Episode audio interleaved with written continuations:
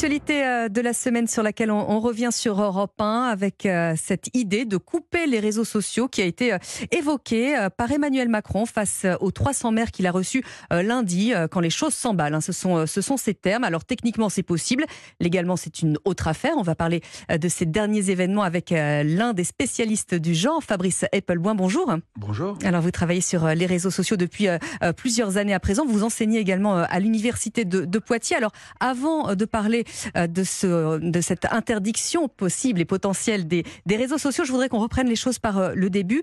Euh, ces violences d'abord hein, qui ont été provoquées juste après la mort du jeune Naël, qui ont souvent été comparées aux émeutes de 2005. Et pourtant, bah, il y a un élément non négligeable qui les différencie. Hein, ces, deux, ces deux séquences, ce sont les réseaux sociaux. On ne peut pas ne pas prendre en compte hein, ce, ce, paramètre. Non, d'ailleurs, les, les, émeutes se sont propagées beaucoup plus vite et ont été infiniment plus fortes que celles de 2005. Elles se sont d'ailleurs calmées tout aussi rapidement par rapport à 2005, où ça avait quand même duré trois semaines. Et on, a eu affaire à un réseau social qui jusqu'ici était passé assez inaperçu parce que spécifiquement réservé aux jeunes, qui est Snapchat. Et on a découvert que c'était l'outil idéal pour ce genre de situation. Et Snapchat n'était pas du tout dans les écrans radars de qui que ce soit en matière de, de réseau social à surveiller jusqu'ici. Alors peut-être pour expliquer justement aux auditeurs euh, d'Europe 1 qui euh, n'ont pas forcément d'ado euh, à la maison, Snapchat c'est une messagerie euh, où on peut être géolocalisé, on peut envoyer des vidéos. C'est vraiment le moyen de communication des, des, des, des jeunes? C'est un taux de pénétration absolument incroyable chez les adolescents. Plus de la moitié des adolescents utilisent Snapchat et ça, deux caractéristiques majeures. Les messages qu'on y envoie sont essentiellement sur la base de petites vidéos qu'on est appelé à réaliser et à enrichir, et ils sont temporaires, et qui plus est, on peut les trouver sur une carte à proximité de chez soi. Et donc c'est vraiment fait pour euh, faire du réseau social de proximité, c'est l'outil idéal pour euh, s'amuser avec ses camarades de classe, repérer où sont ses camarades de classe pour aller les rejoindre, et dans une situation d'émeute, et eh ben c'est devenu le, le, le Deliveroo de l'émeute, il suffisait d'injecter là-dedans une vidéo d'un événement pour attirer à soi tous les gens qui sont autour et qui pourraient participer à cette vidéo sans même avoir besoin de faire d'appel à, l'émeute ou quoi que ce mhm. soit. Et après, il y a une diffusion un peu plus euh, générale hein, sur les autres, les autres réseaux sociaux. Euh, Fabrice Appleboin, le, le réflexe de, filmer, de diffuser, euh, c'est devenu la norme? C'est devenu une norme sociale absolue. Rappelez-vous l'horreur euh, qui s'est passée à Annecy il y a ça à peine un peu plus d'un mois où euh, une personne s'est mise à poignarder des enfants. Tout le monde a sorti son téléphone portable et au final, il n'y a eu qu'une seule personne pour essayer de s'interposer. On, est vraiment face à un phénomène social où tout le monde est témoin. On, est à la traîne hein, dans ce phénomène social. Le, le, le, début de ce phénomène social, c'est aussi ce qui a donné naissance au printemps arabe. Euh, tout événement fait l'objet d'une captation, d'une retransmission, d'un partage. Mm. C'est désormais complètement installé dans les mœurs. Mais alors on cherche quoi en faisant ça? On cherche pas grand-chose, on se conforme à une norme sociale et, et, et selon le contexte, elle devient euh, ridicule et choquante. C'était le cas à Annecy euh, où les gens filmaient les enfants se faire poignarder plutôt que euh, de s'imaginer intervenir ou même appeler à mhm. l'aide. Euh, et puis là, euh, on filme également pour euh, rendre compte de ses exploits, faire part de son indignation, et, et, on injecte tout ça dans des réseaux sociaux qui soit ben, ont ce rôle, c'était le cas de Twitter, de partager l'information et de la rendre accessible au plus grand nombre, et finalement de faire office de journalisme.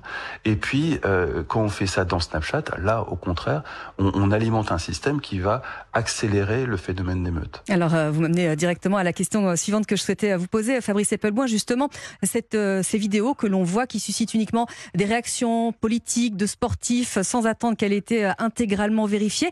Aujourd'hui, est-ce qu'on croit plus vite une publication sur un réseau social qu'une information livrée par la presse, par les médias en général?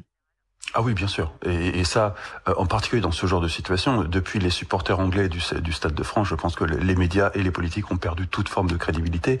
Euh, et, le, le, le, petit voyou qui fait un casse sur un magasin en bas de chez lui est plus crédible que le ministère de l'Intérieur. Là-dessus, c'est une triste réalité. Il va falloir qu'on fasse avec. Il va falloir qu'on s'adapte à ce monde. La, la, la parole publique n'a pas de crédibilité particulièrement en France, où, où vraiment le, le niveau de confiance envers la presse, typiquement, est l'un des plus bas du monde occidental. Et euh, ça, a, une tendance qui a tendance à, s'aggraver. Vous n'avez pas l'air très, très optimiste. Vous pensez que euh, les médias en général doivent aussi se remettre en question? Non, je pense que c'est beaucoup trop tard pour que les médias se remettent en question. Ça, ça fait des, ça fait déjà des dix ans que le niveau de confiance chute euh, d'année en année. Euh, je, je, je n'imagine pas un instant les médias se remettent en question, tout comme les politiques ne se remettront pas en question. C'est le peuple qui a tort. C'est d'ailleurs pour ça qu'on fustige le populisme ou que les, les journalistes fustigent la, la, désinformation sans vraiment regarder celle qu'ils produisent. On, on, on est euh, bien au-delà de la situation. Il y a une remise en question de possible de quelques parties prenantes que ce soit, et ce dans tous les niveaux de la société. Et c'est pour pourtant le cœur de notre métier, hein, la vérification de l'information. Fabrice Applebois. Alors, on va revenir un petit peu sur euh, l'après hein, euh, émeute, où, euh, je le disais, Emmanuel Macron a désigné tout de suite, hein, enfin que ce soit Emmanuel Macron ou même Éric Dupont-Moretti, un coupable tout désigné. Vous avez expliqué le phénomène Snapchat. Il a dit qu'il allait péter les comptes, Éric Dupont-Moretti.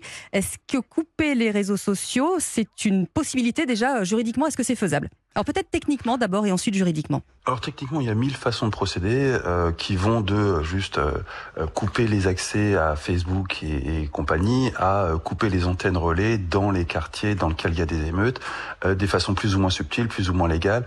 La légalité, ça va gérer très rapidement. Hein, il suffira d'un petit texte de loi, de quelques amendements et ça sera réglé. techniquement, on, on, est quand même parmi les, les grands exportateurs d'armes de la planète, y compris les armes cyber. Donc il n'y a pas de, il y a l'embarras du choix. Mm. Euh, avec des effets de bord à chaque fois, avec des effets secondaires dans chaque fois, et puis surtout avec un impact considérable d'une façon ou d'une autre sur le, le sentiment de tout un chacun de vivre en démocratie. Alors, couper euh, les réseaux sociaux, est-ce que selon vous, politiquement, est-ce qu'Emmanuel Macron a bien fait euh, d'évoquer cette piste face au maire J'imagine que vous, l'idée vous fait bondir, mais est-ce que, est-ce que ça vous surprend? Non, j'ai envie de vous dire que euh, les gens comme moi s'y attendent et que les, lois suivent de façon quasi systématique en France euh, des événements. Donc, on, profite d'un événement pour euh, imaginer, pour sortir une loi du chapeau. Là, il semble que la loi soit pas prête, ce qui indique malgré tout que la volonté de faire la loi est quand même très liée à l'événement également euh, de toute façon, il n'y a pas 50 façons d'aborder le problème. Euh, on, sort quand même d'une gouvernance qui a été de plus en plus violente avec les contestataires. Là, on voit bien que le, choix de la violence n'a pas été retenu par Emmanuel Macron. Donc, on, va nécessairement vers un choix de la censure.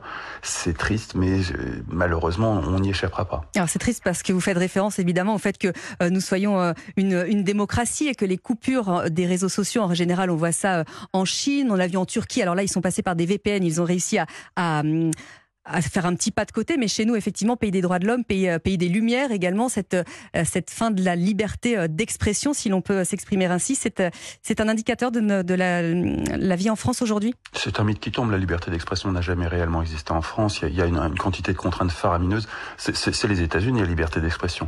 Euh, nous, notre, notre moto, c'est les droits de l'homme, et il suffit de voir un peu ce que la France fait à l'extérieur pour se dire que bon, ça, ça reste une image de marque. On, on, quant à la Turquie, euh, n'oublions pas qu'ils ont un président élu, ils ont un parlement fantoche.